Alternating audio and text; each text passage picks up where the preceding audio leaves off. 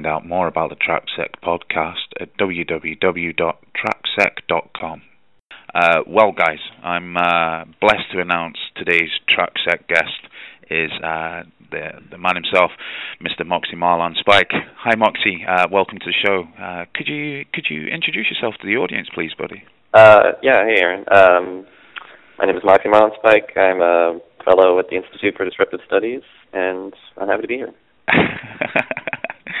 um, as I say, I mean, it's it's always a pleasure to speak to you, Moxie. I I, I spoke to you over at Hacker Public Radio before, um, and yeah, it's it's nice of you to come on.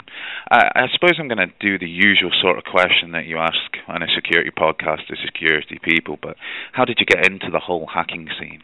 Um, well, through the '90s hacker scene. Um, you know, I, I guess you know, at least in the United States during the '90s, there was this um, you know kind of thing that was happening uh, where you know hackers weren't. Uh, you know, there's no money in security, right? And um, so uh, there's a lot more community in terms of uh, hacker culture and people working together and sharing information because it wasn't really worth much and it was just you know sort of fun and interesting for everybody involved. Um, and so yeah, I got I guess I became really interested in stuff through that and um, you know working with those folks. Yeah, I mean, for for people that do know about you, you've released some pretty damn exciting software over at uh, thoughtcrime.org, such as SSL Strip for, for starters. Um, I, don't suppose I could get you to maybe give us a, a short description of what that tool is and, and, and where a, you know where you would deploy it and how, how, how it sort of works. Right. So SSL Strip is like um, it's basically trying to attack the bridge between HTTP and HTTPS.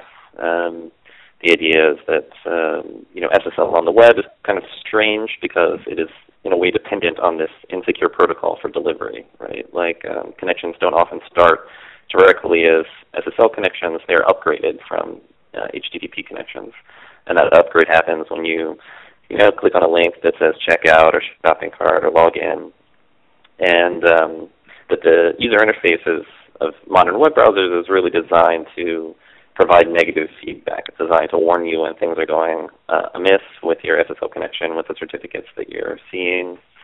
And uh, SSL Strip is trying to exploit that by um, preventing that SSL connection from ever uh, occurring and uh, avoiding the negative feedback.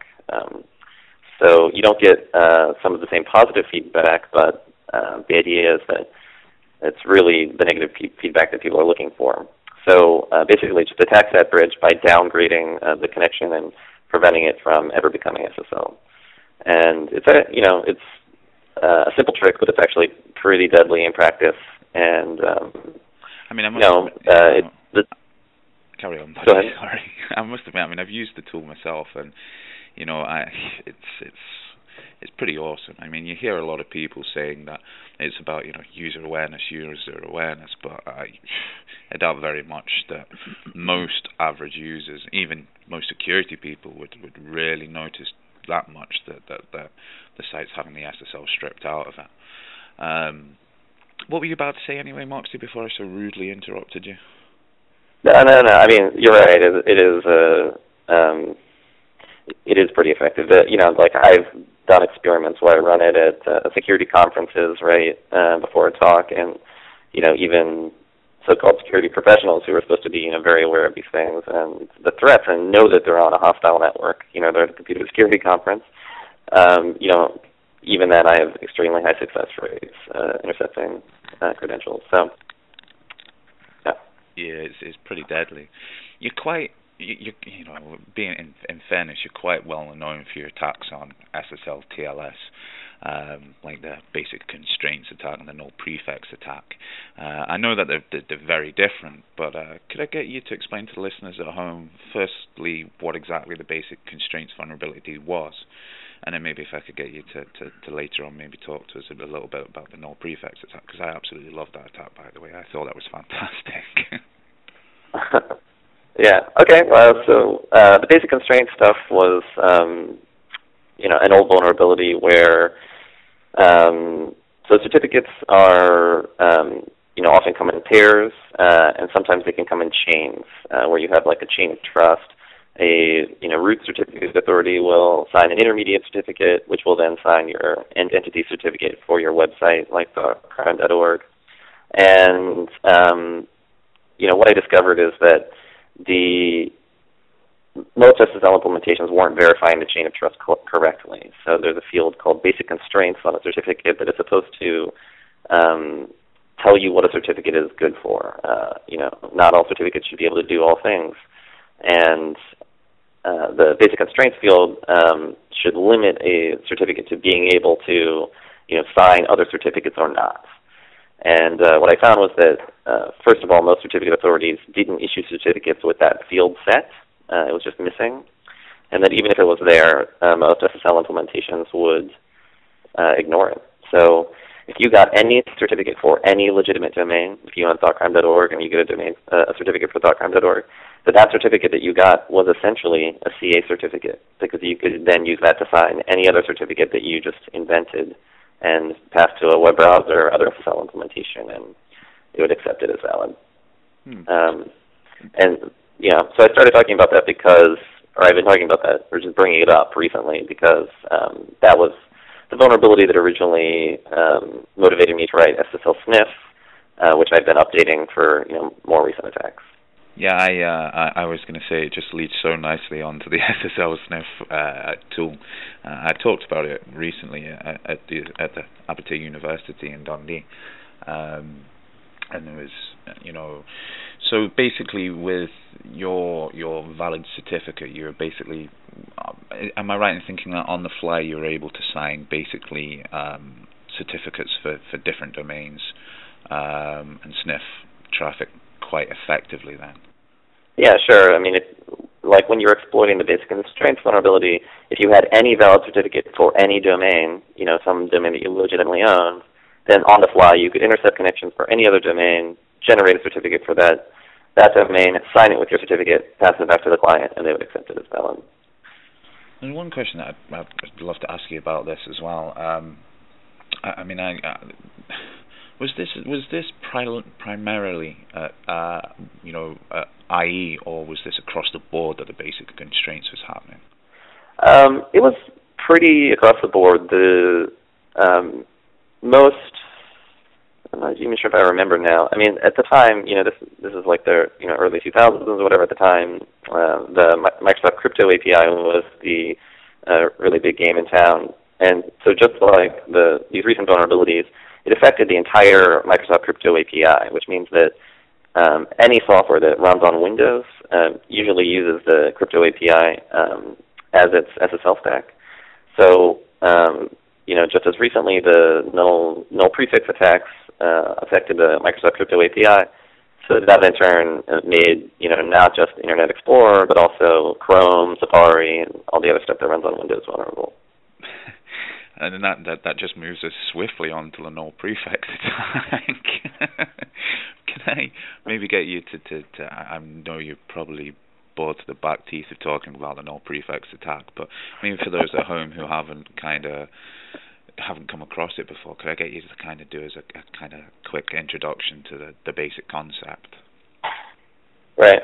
So the basic concept is basically that um, that strings uh, that are embedded in certificates are um, encoded using using ASN1 uh, as the the protocol format. And uh, so when you're parsing apart a certificate, uh, the strings inside of it um, are are essentially Pascal strings, uh, which means that it's like a, a tag length value system where you have like a one byte tag that says this uh, this is a string that describes some property. Then you have a length uh, that says uh, you know the the string is going to be five characters long, and then you have the actual string value one byte per character. Um, and the you know the major you know consequence of this is that it's different than how C strings are represented in memory, right?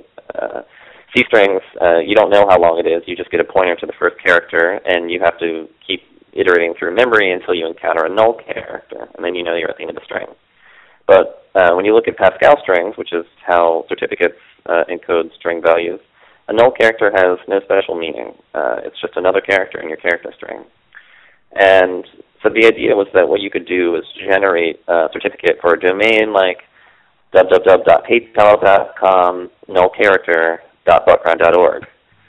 And when I submit this uh, to a certificate authority, they will sign it because I own the domain bookground.org. But then when I pass it to a web browser, uh, they will pull the string out and evaluate it as a C string using a, a compare against what it's trying to connect to. Uh, and the null character in the string will terminate the compare and it will uh, validate successfully. So essentially what you can do is um, get certificate signed for any domain that you'd like.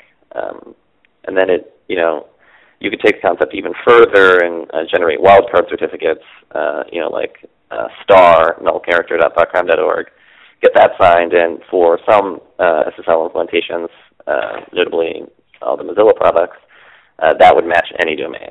So you could just get one certificate signed that would match everything. Um, and so, yeah, so that's the basic idea.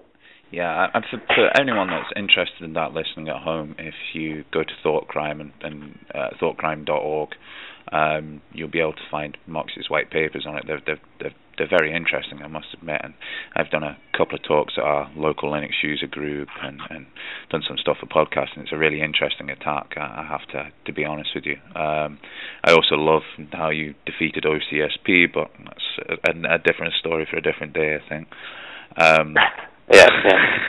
I mean, um, I suppose. I mean, I got this this question sent to me from a, a friend of mine the minute that they heard that, that you were coming on the show, um, and it's it's really a two-folded question. Um, I have to ask you, really, what were your thoughts on the TLS renegotiation, renegotiation vulnerability, and what are they now? Because obviously, as times evolved around that vulnerability, the the how it can be attacked seems to have changed slightly. Yeah, um, I. Uh, it's an interesting uh, vulnerability. I personally have not found it to be uh, extremely useful in practice. Um, you know, it's um, it's very similar to cross-site re- request forgery, hmm. and you know, you, you get a you get a little bit more maybe uh, out of it, but it's um, you know websites in general should already you know be designed to you know, resist cross-site request, uh, request forgery, and you know a lot that you could do with the renegotiation stuff you could just do with inserting an image tag into someone's uh, HTTP stream. So um, there have been a, a few cases where I, I thought, oh, you know, you know, it could be interesting to try and do something with this here, but in general, um, it's a really, really specific uh, attack where you need a very specific set of circumstances, uh, and the stars sort of have to align to to make it really useful in practice. Yeah, I've I've not had any joy with it yet. I have to be honest with you. I mean, I I I'd read that some people had had some joy using the uh, using it with SSL strip to to basically downgrade uh, uh, an established SSL connection uh, down to to, to a heat and, and do it then because am I right in thinking that the SSL strip can't obviously can't uh, uh, strip an already established SSL connection, uh, but I was reading that that basically that there's the potential for the renegotiation vulnerability to to to basically downgrade the connection so then you can start using SSL strip. Um, have you had any joy making that work? Um, I I haven't tried. The I mean, so the problem with that is that um, it's not a generalizable attack, right? Um, you need to uh, know ahead of time what your target is going to be looking at and figure out uh, some URL or request to uh, that site from an SSL session that will uh, downgrade you back to HTTP and then plug that into SSL strip.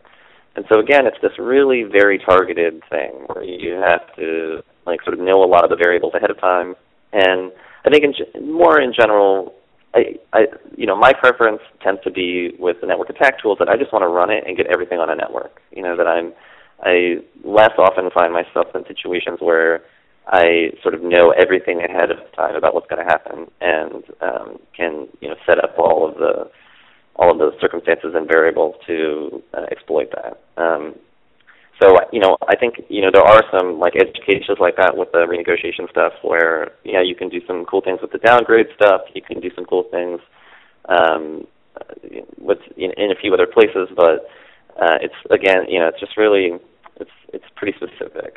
Yeah, it, it does for me. It does seem that it's not a it's not our usual one fight, you know, one size fits all. But it does seem that, that, that there might be potential to to to, to leverage it if you know very specific. Maybe maybe it's good for internal penetration testing. Do you know what I mean? I'm quite sure of if you know which internal site you want to attack, then I suppose it, it's good for that. Um, yeah, no, perhaps anyone that anyone that's visited your sites knows that, you, like you say, you have some pretty awesome projects. Uh, and the last time I'd spoken to you, uh, we had a had a you know a chat about some of them. Um, but I'd noticed that you've got a, a couple of new projects up um, that I was really tempted to talk to you about. Um, one of them being Google Share.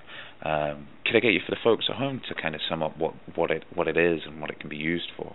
Right. Okay. So Google Sharing is like um, it's a, a targeted um, anonymizing service, and um, you know the idea is that I mean increasingly now there's this consensus that um, what Google is doing is uh, getting a little bit um, dangerous. That uh, they have a lot of information on a lot of people, and um, the privacy and privacy implications of using Google are um, uh, a little bit questionable. So uh, what we've done with Google Sharing is set up a anonymizing proxy, and we've also written a Firefox add-on. And the Firefox add-on uh, runs in your browser and uh, watches uh, your outgoing requests. And whenever it sees a request for uh, a Google service that does not require a login, so things like Google Search, Google Images, Google Products, Google Maps, uh, but not things like uh, Gmail or Google Checkout, then it will redirect that request uh, via SSL through um, the Google Sharing proxy. And uh, what the proxy does is uh, maintain a pool of uh, basically identities that are shared amongst all of the users of the proxy. So um, the pool is basically a set of cookies that are issued fresh from Google and user agent strings and other HTTP headers. And those identities are, are passed between the requests that get proxied through the uh, Google sharing proxy.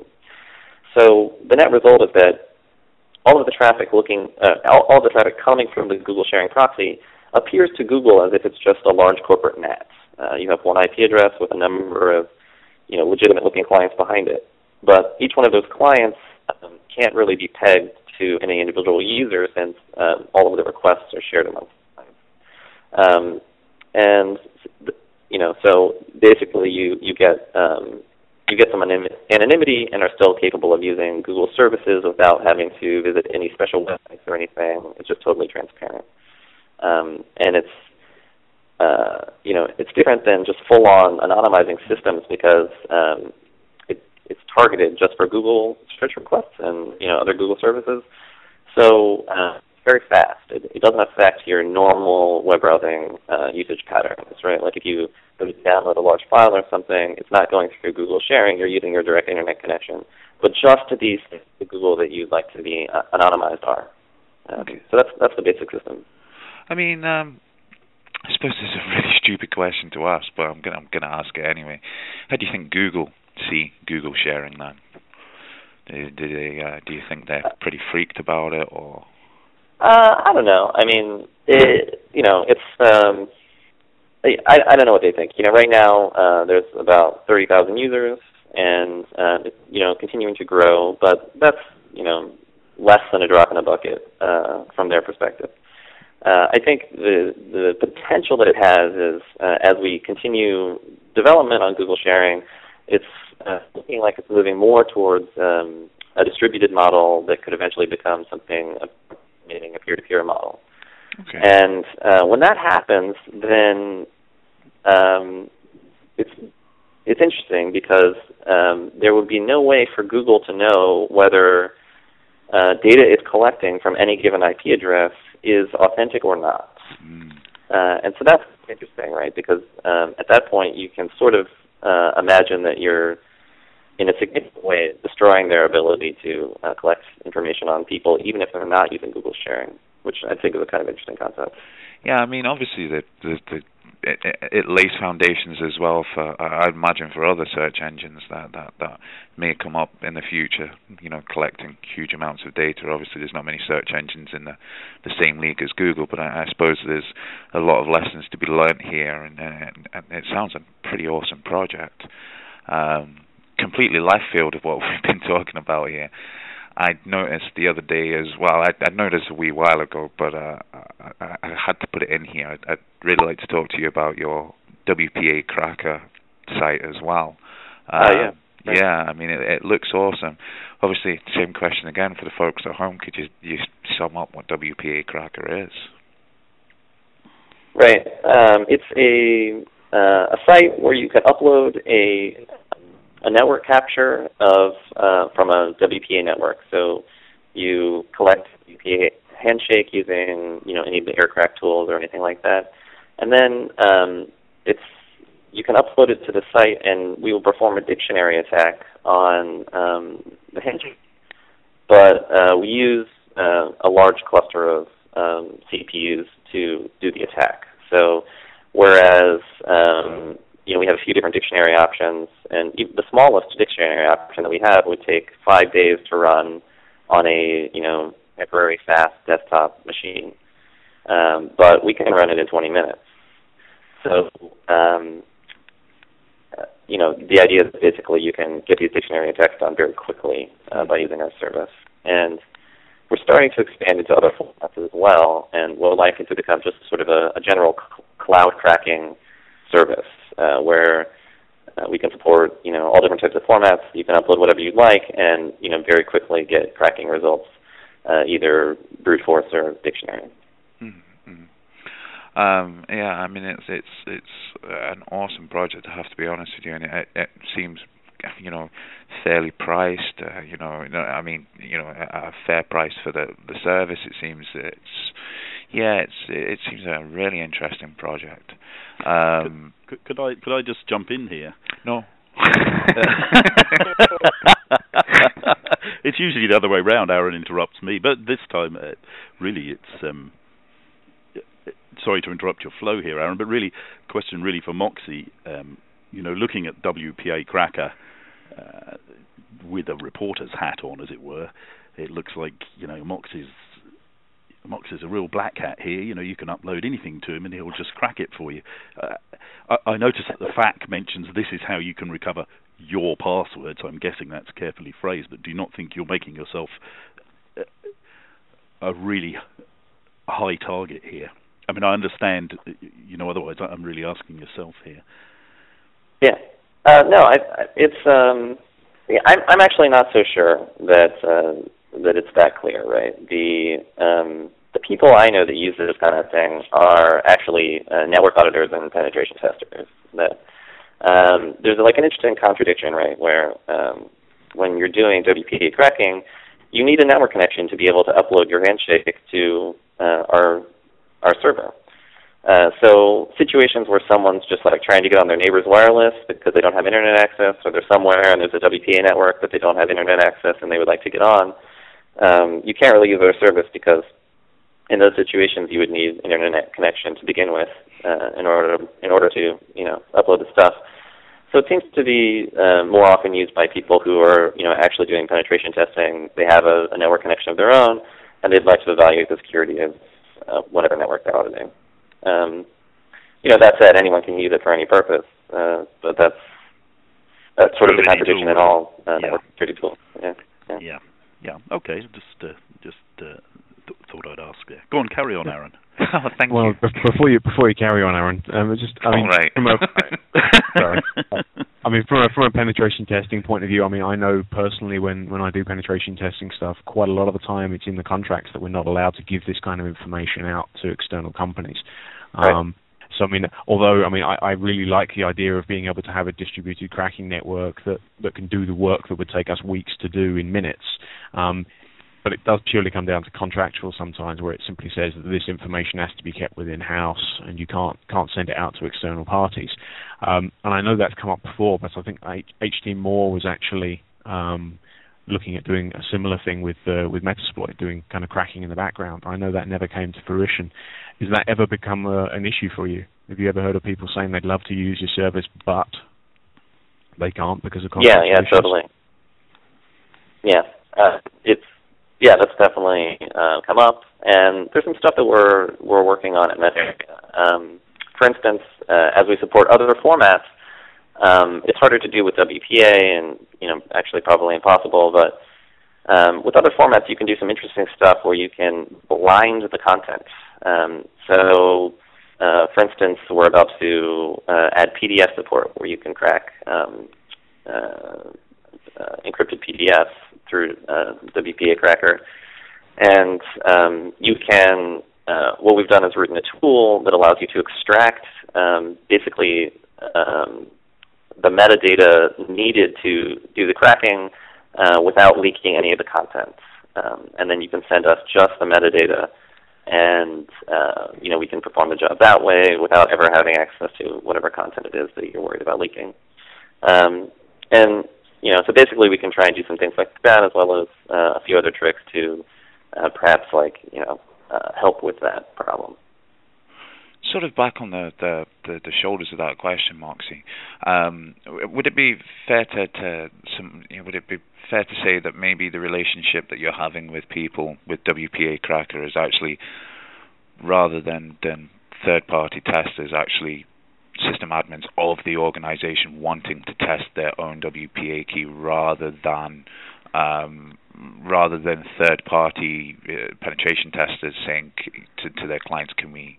Obviously, because of contract problems and so on and so forth.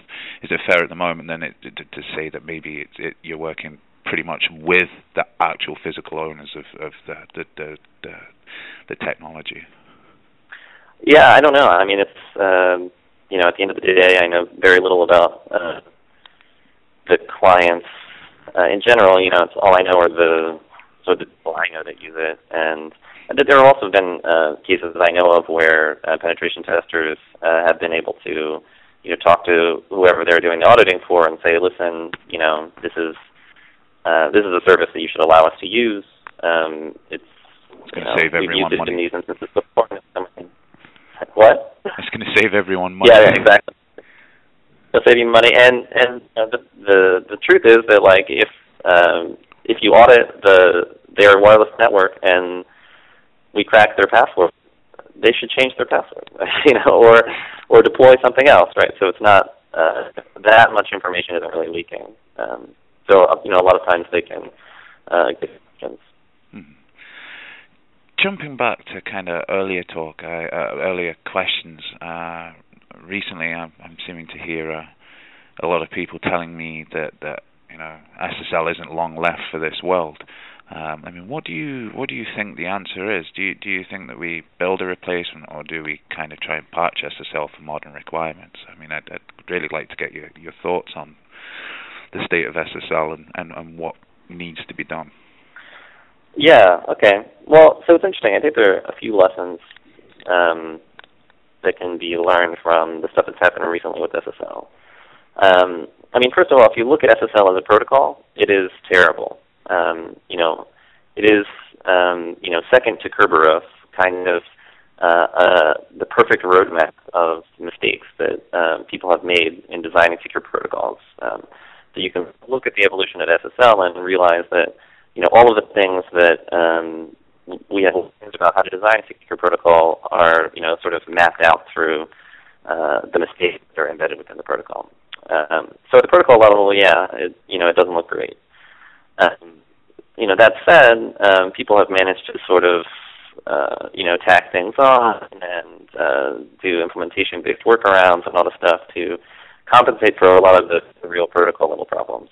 Um, a lot of the attacks that we've seen recently are implementation um, errors, um, and you know, they're sometimes interesting in that they're you know implementation bugs that every implementation makes. Um, which you know is kind of a unique situation. Um, but you know, I think if you look at um, sort of the history, like if you look at just the history of the attacks on SSL that I published, there is not uh, an SSL implement- implementation that has ever existed in the history of SSL implementations that has been secure. That if you look at, you know, starting from like the last attack that I published, you know, back through time, um, you know, all the attacks sort of overlap to cover every SSL implementation. Um, and I don't think that we should assume that it is any different now. Uh, that uh, you know, at this point, there's an SSL implementation that is somehow secure. Um, but I don't, you know, to me that says less about SSL than it does just software and you know the inability to write secure software. So I think you know just you know one thing that we need to come to terms with, and that you know people have been coming to terms with for some time now, is that secure software is just kind of impossible. Um, that it is uh, not really reasonable to think that uh, we're going to be able to get all the bugs, or that we're ever going to be able to make something, you know, as complex as an, as an SSL stack uh, completely secure. So, do you think we're in a situation where we we're kind of using SSL as a crutch, basically saying our application is insecure by design, but as we've got SSL, we're fine? Oh yeah, I mean, I, and I, but this is something that you see all the time, right? I mean, you need to, you know, you know, one of one of the first uh, questions that any auditor should ask is, you know, what happens when you're compromised? Um, n- not if you're compromised, right? That, um, you know, to, to think that any one piece of technology is going to uh, provide sort of absolute security for your entire system is uh, kind of dangerous, right? Because you know, security software in itself is uh, is always vulnerable. you know, that there are, there are vulnerabilities that exist in intrusion detection systems. Um, so, uh, you know, just like anything, you want to layer defenses. You want to try and uh, isolate um, isolate data and uh, areas of your network. And so, when you see stuff like, um, you know, for instance, uh, the Mozilla Auto Update protocol, uh, which was depending on SSL for uh, security against all possible attacks, um, these are dangerous situations to be in because, um, uh, you know, I think we've seen and will continue to see that it is unreasonable to think that that one piece is ever going to be absolutely secure. Um, so, you know, if you're using SSL but not signing your updates, uh, that's probably a problem.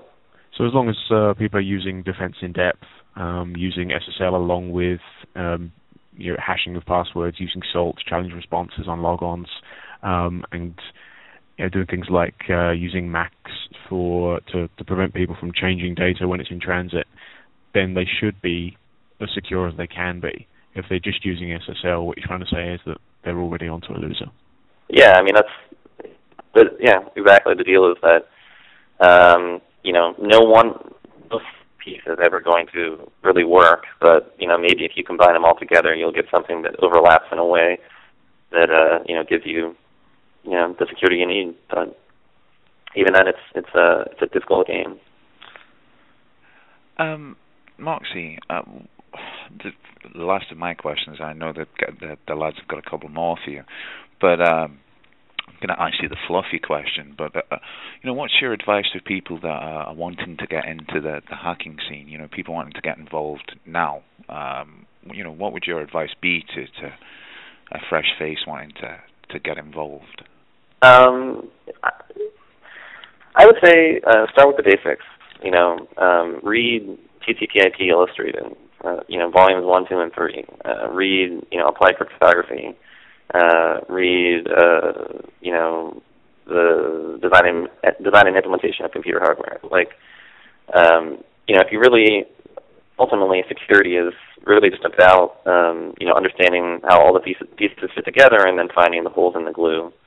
Uh, and so, you know, starting with the basics is the best place to, to begin. Brilliant. Tom, do you do you have questions? Tom, are you there, mate? Yeah, yeah, I'm here. Yeah. What's uh, you you had some questions for Moxie, didn't you? Yeah, yeah, I've got a couple actually. Um, the first one, um, I didn't actually put this on the the correspondence before, but it's just come up now. Obviously, we've been talking about SSL and like the null prefix attack before and stuff, but how did you actually get into like working on that? Like, what what was it that drew you to actually doing that work in the first place? Um, well, uh, I guess you know I've just been interested in secure protocols and uh, SSL for a long time, and um, you know, I think it's uh, you know attacking something like SSL is often interesting just because uh, it's so foundational in a lot of ways that um, you know if you find one bug, um, you really probably hit a lot of pieces of software because there's only a few stacks and you know so many different pieces of software then uh, linked to those stacks. Uh, so it's an interesting place to look for stuff, and um, you know I'm just interested in secure protocols in general. So you know finding those little holes in the glue is I don't know just kind of fun for me. Mm-hmm.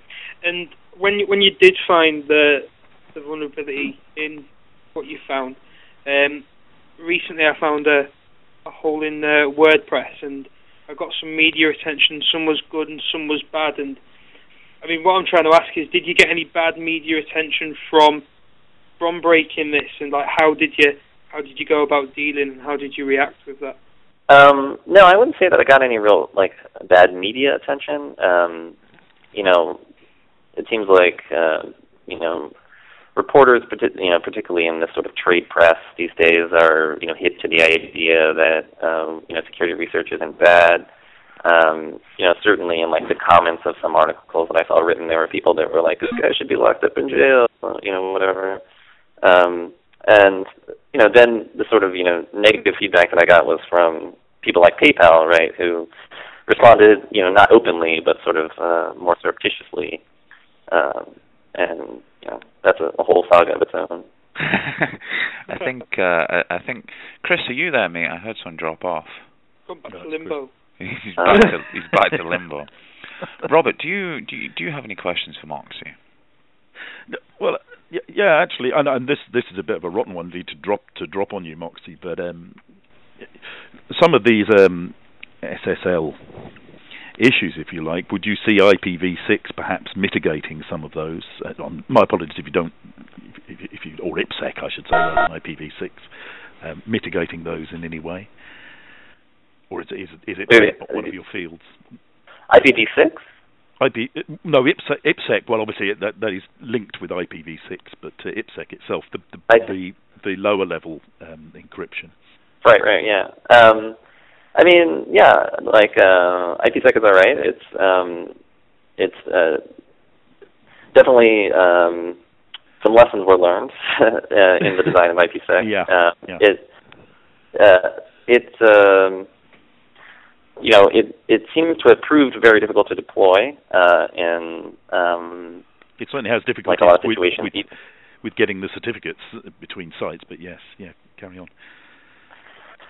Yeah, and I mean, even if you look at, um, you know, for instance, like uh, it seems to me that like VPN uh, software was, you know, you know where IPsec really uh, ended up being uh, sort of deployed, and mm-hmm. strangely, if you look at, um, you know, where that stuff is going, it's all moving towards SSL VPNs. Uh, everyone is abandoning IPsec uh, for their VPN solution and, uh, and deploying SSL VPNs instead, which you know is interesting and confusing and all that stuff, but it seems to like come down to just uh, ease of deployment and um, you know the way that the implementations work on software. Um, yeah. You know, so, like you know, e- ease of use is, sorry, my apologies. It's the it's the yeah. time delay. I reckon. I, I, think it's hard to know when someone's uh, sort of stopped. Right. Right. Yeah. Uh, no, go ahead. What were you saying? Sorry, I was going to say it's it's it's it's another case of ease of use trumping possibly better security in in effect. Yeah, uh, but it's it's also uh, it's a little bit more than that. I mean, there's there's one thing that's like ease of use, and then there's another thing of just like is it usable at all? you know, that there's mm-hmm. uh, you know, you know some people can't VPN into their like corporate networks because uh, you know the VPN client like segfaults the Linux kernel and stuff like that. You know that um, you know there's some there's some really bad implementations out there that it's not it's just not it's not even just a matter of deploying them, but it's just like they don't even work at all. Um, and so you know that's problematic. Yeah, yeah. Um, I, I, had one other question really, which was um, I was looking at uh, this. This is not related to the SSL thing. Well, it it sort of touches it gently, I suppose. I was looking at your knock knock tool, um, the port yeah. knocking tool. I thought that was an interesting approach. That instead of going down the let's build a knock knock server and slap it on all the ports and have a yet another tool which could be subject to vulnerabilities that in fact you've tried to make it as small and simple as possible.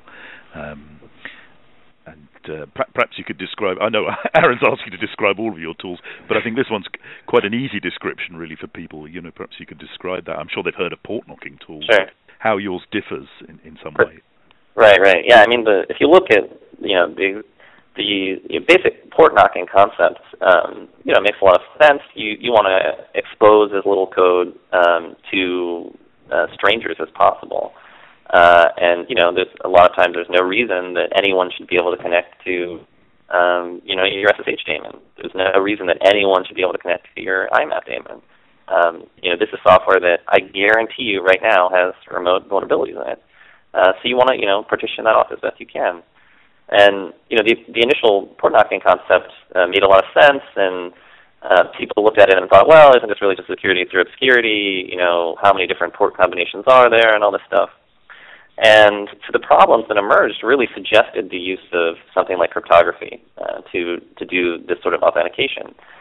And people just lost their minds. I mean, uh, people went crazy with this. I mean, they they started embedding their uh, port knocking stuff into the kernel and like writing kernel modules.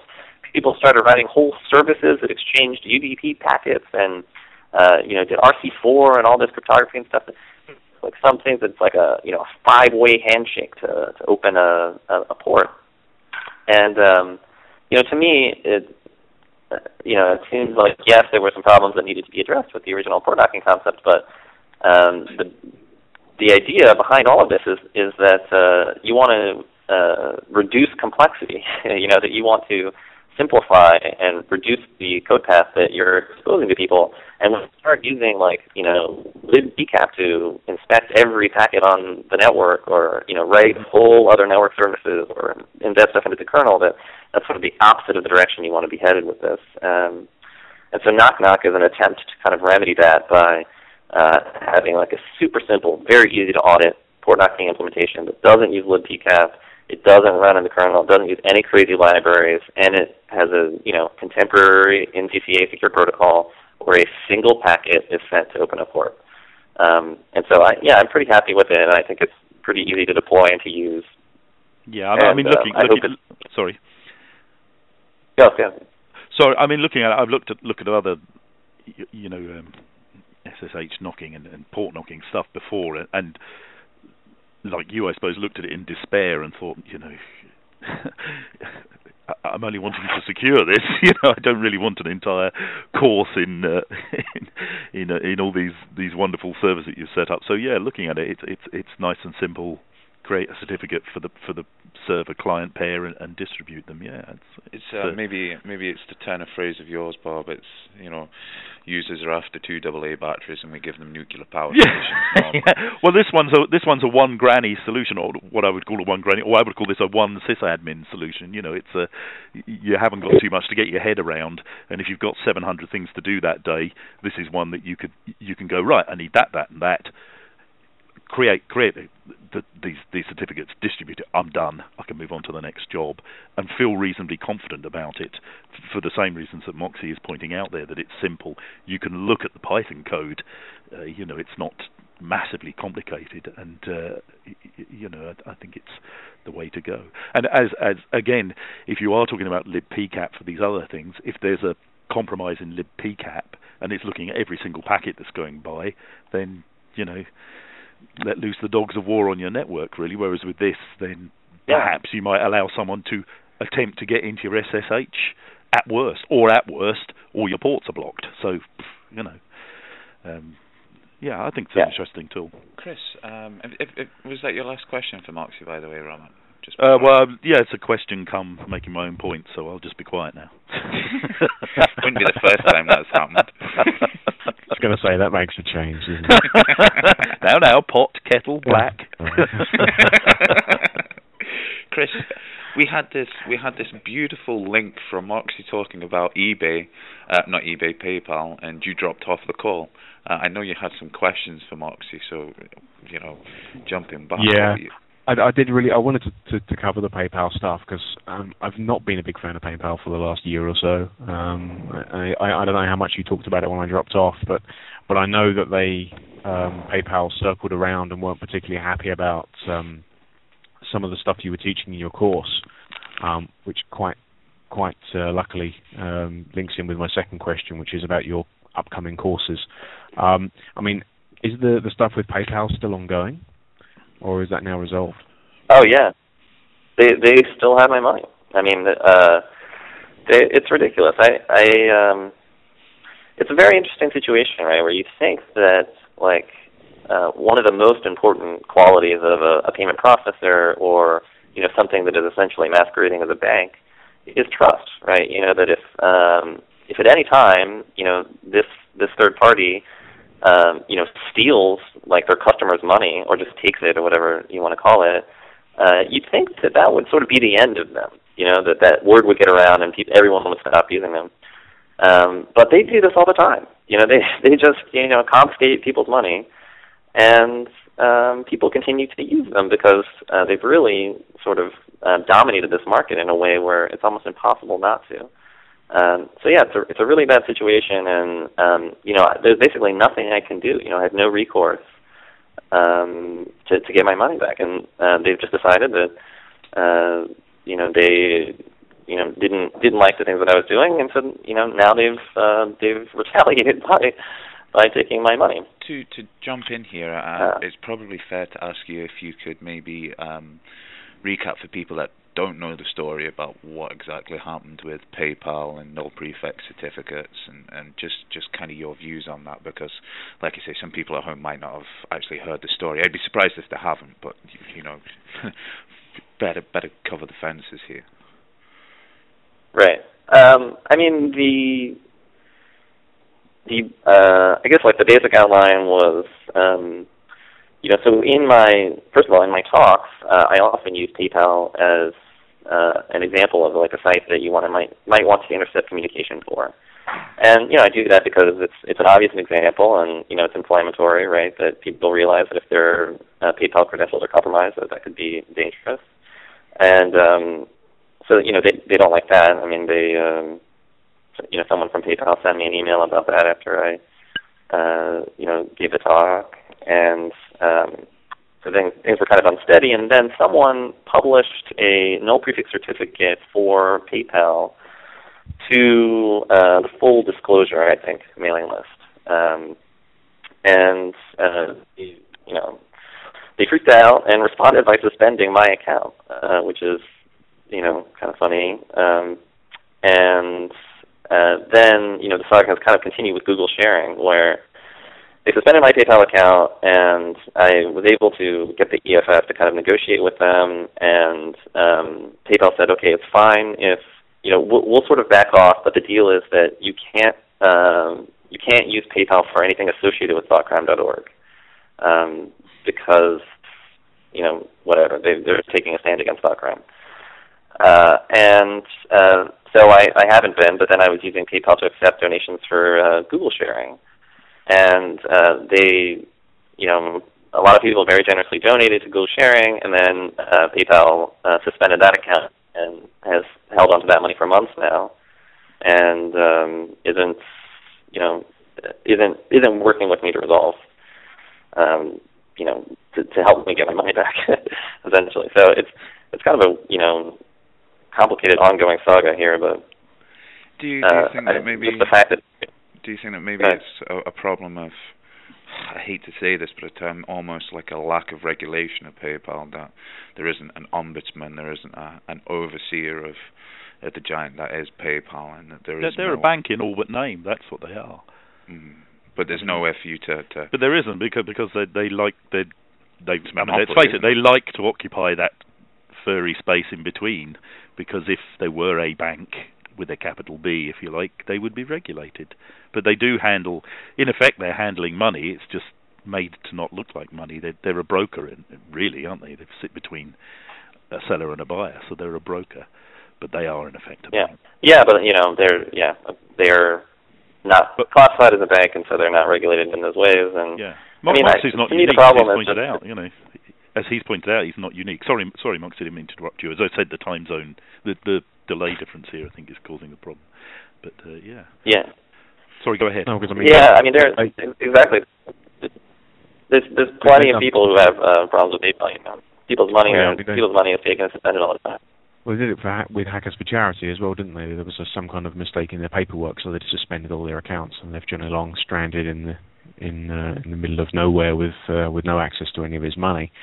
Um, but obviously, the, the the bad press surrounding um, a, charity being cut off by by PayPal um, forced them to actually get things back up and running again. Um, so I mean, although there's people there who support you and who who are going to complain and who are going to say, well, I'm not going to use PayPal because of what's happened here. There's not quite so much outcry as there is with with Hackers for Charity, for example. Sure, and and the other problem is that there's nothing else. Uh, you know, there's no. They don't really have any like serious competitors uh, in in that exact market of, uh, what they're doing, and so it's kind of hard to just say, well, I'm going to stop using PayPal because um, you know they they are sort of like filling this this this market that um, you know people care about, and uh, Well, they're yeah, a monopoly, it's, aren't it's a bad they? situation. They're a monopoly at the end of the day. It's, there's no two Yeah. two ways about it. You're absolutely right. If you want to take donations now, you you have you're going to have to think of very alternative mechanisms for dealing with it because not only is it the case of you receiving money, but also how do people most people making a donation are going to have a PayPal account. You're now going to Yeah, have to ask totally. them to, to to to add in another layer of abstraction. You, you know, it's that. interesting as a, as a business is we don't um, deal with if if someone only says you can only pay us by PayPal, we contact them to find out how else we can do it, not because of any um, particular views on PayPal, but just that as a business we don't want to go down that route. You know, we have checks, we have direct debits, we can pay in all sorts of ways, and it's just incredibly awkward for us to pay through PayPal. And where I've tried to make donations to some open source projects, which I, ha- I have done, it's always turned out to be awkward because the only method of, of payment or that they perceive as payment is PayPal. Um, it, it has become awkward. You know, in the end, I've had to usually do something like find out maybe what web servers they're using and, and offer to pay for that service um, for them as a Mm. donation. You know, it, it isn't ideal for businesses but for, for simple end simple end users. My apologies for that, but you know what? For for Harry homeowner, I think yeah, that's fine, or for for small open source project. But it does make it awkward as a business to to deal to deal with people and to even donate in some ways. So it isn't all PayPal's way, if you know what I mean. But um, Yeah. maybe maybe the uh, maybe the answer is maybe creating something like PayPal and then and then arguing that PayPal have a monopoly on it and that it isn't fair.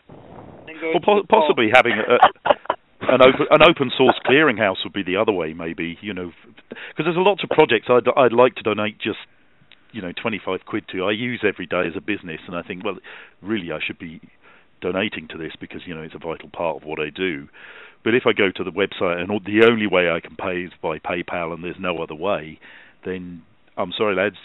You know, I'm, I'm not going to donate. There's, there's no. I'm not going to donate directly because there's no mechanism by which I could do it. If there were perhaps a central, a bit like you have, uh, ignoring all the other SourceForge issues, but a bit like you have SourceForge for hosting your your project. If there were a similar way that you could have a central donation place um, that business could come to get an invoice from you and deal with you in a business to business like way, and then they dealt with distributing it. Um, a bit like the one they use for the model they use for, and again this is going to upset people. Perhaps the model they use for collecting royalties for music, you know that sort of thing.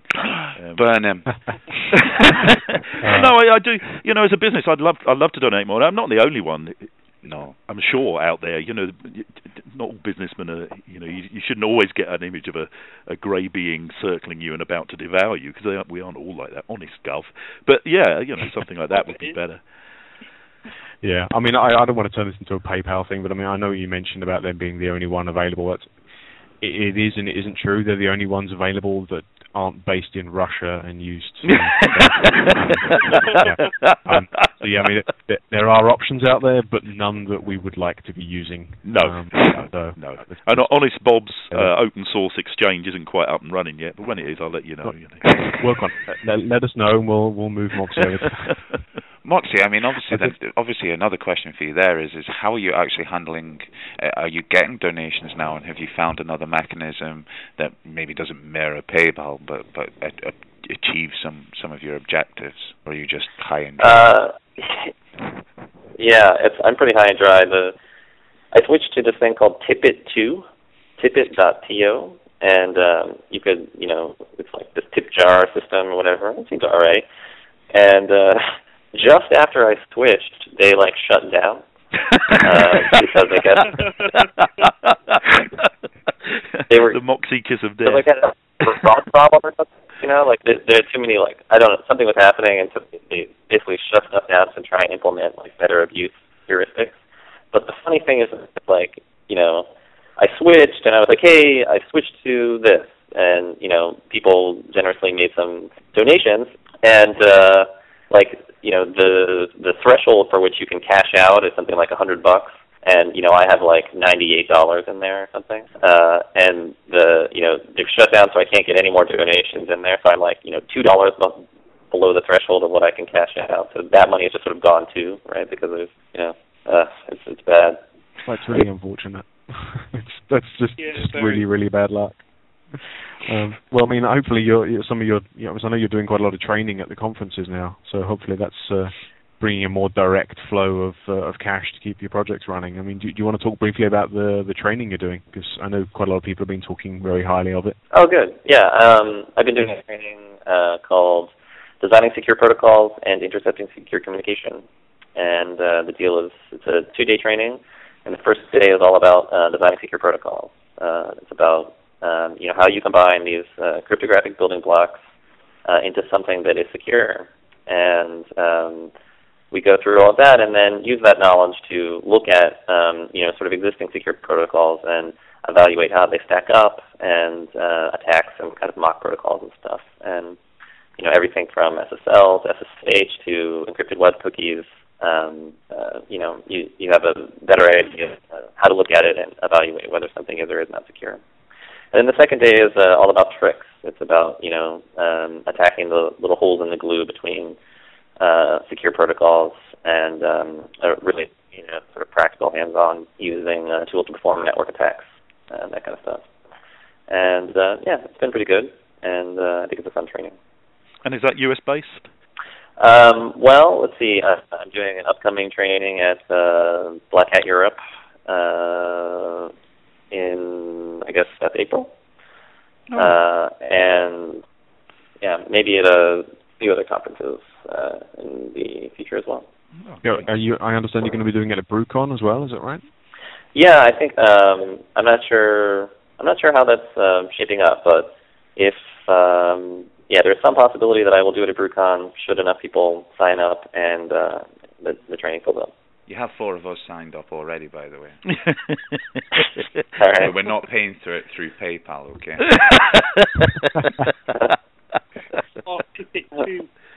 yeah, we're gonna have to give you cash on delivery or something.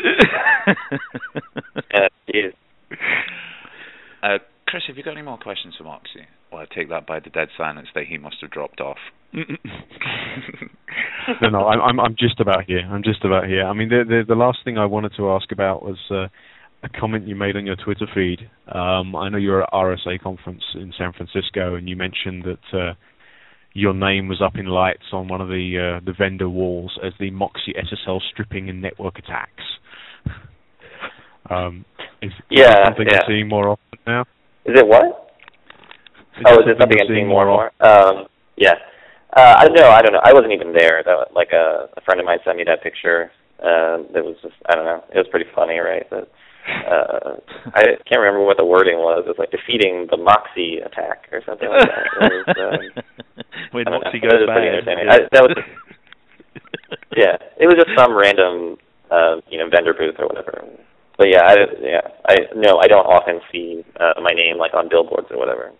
What what I thought was interesting was that uh, underneath it it just says DNS hacks. so it doesn't say the Kaminsky attack. It just says the Moxie attack. So, uh, so obviously you've reached, you've reached that threshold now where uh, yeah, where you've knocked yeah, that's right. Off the list. What's it now? Oh, Moxie, if you need an agent, Chris Yeah. is your man. Obviously, you know. Yeah, right. Well, it could be that like if they mentioned Kaminsky, like they would have to pay some kind of royalty or something where they know that I'm never, you know, I don't have it together enough to sue them or whatever for uh, trademark something. never know when uh, PayPal give you cash back. You never know. That'd be great though, wouldn't it? The T-Mac attack. That just Dream sounds like a T-Mac. com- uh, it just sounds like a computer game, doesn't it? yeah. Rainbow Six T-Mac attack. That's the one. Um, is there any more questions from the hosts for for for Moxie? No, none from me. None from me. Uh, No, I'm good. Well, what's left for me to do is basically in wrapping up. Firstly, um, Moxie, absolute pleasure to have you on the show. I've really, really enjoyed speaking to you again. Yeah, it was great. Um, you can find you at www.thoughtcrime.org. Um, I believe you're on Twitter this time now. Last time I spoke to you, you weren't on Twitter. If I'm right, that's at Moxie underscore underscore or something like that. Yes, yes. Regrettably, I'm there. um, is there anything you want to say to the folks at home before we, we wrap up the interview? No, no. I um, just thank you guys for having me on, and yeah, it was great talking to you guys, and uh, yeah, Yeah, hope you we uh, we uh, you, you could keep you it up. Yeah, we, we, we, we love having guys like you on. It's it's just it's a lot of fun. Um, do feel free to, to, to join us uh, to stay on the line. We're going to talk about some new stuff, and, and we've got a tech segment sort of inspired by some of your tools as well. Um, but all that's left for me to do is thank Moxie, uh, and we'll be moving on to the new section. Thank you for listening to Hacker Public Radio. HPR is sponsored by Caro.net, so head on over to caro.net for all your hosting needs.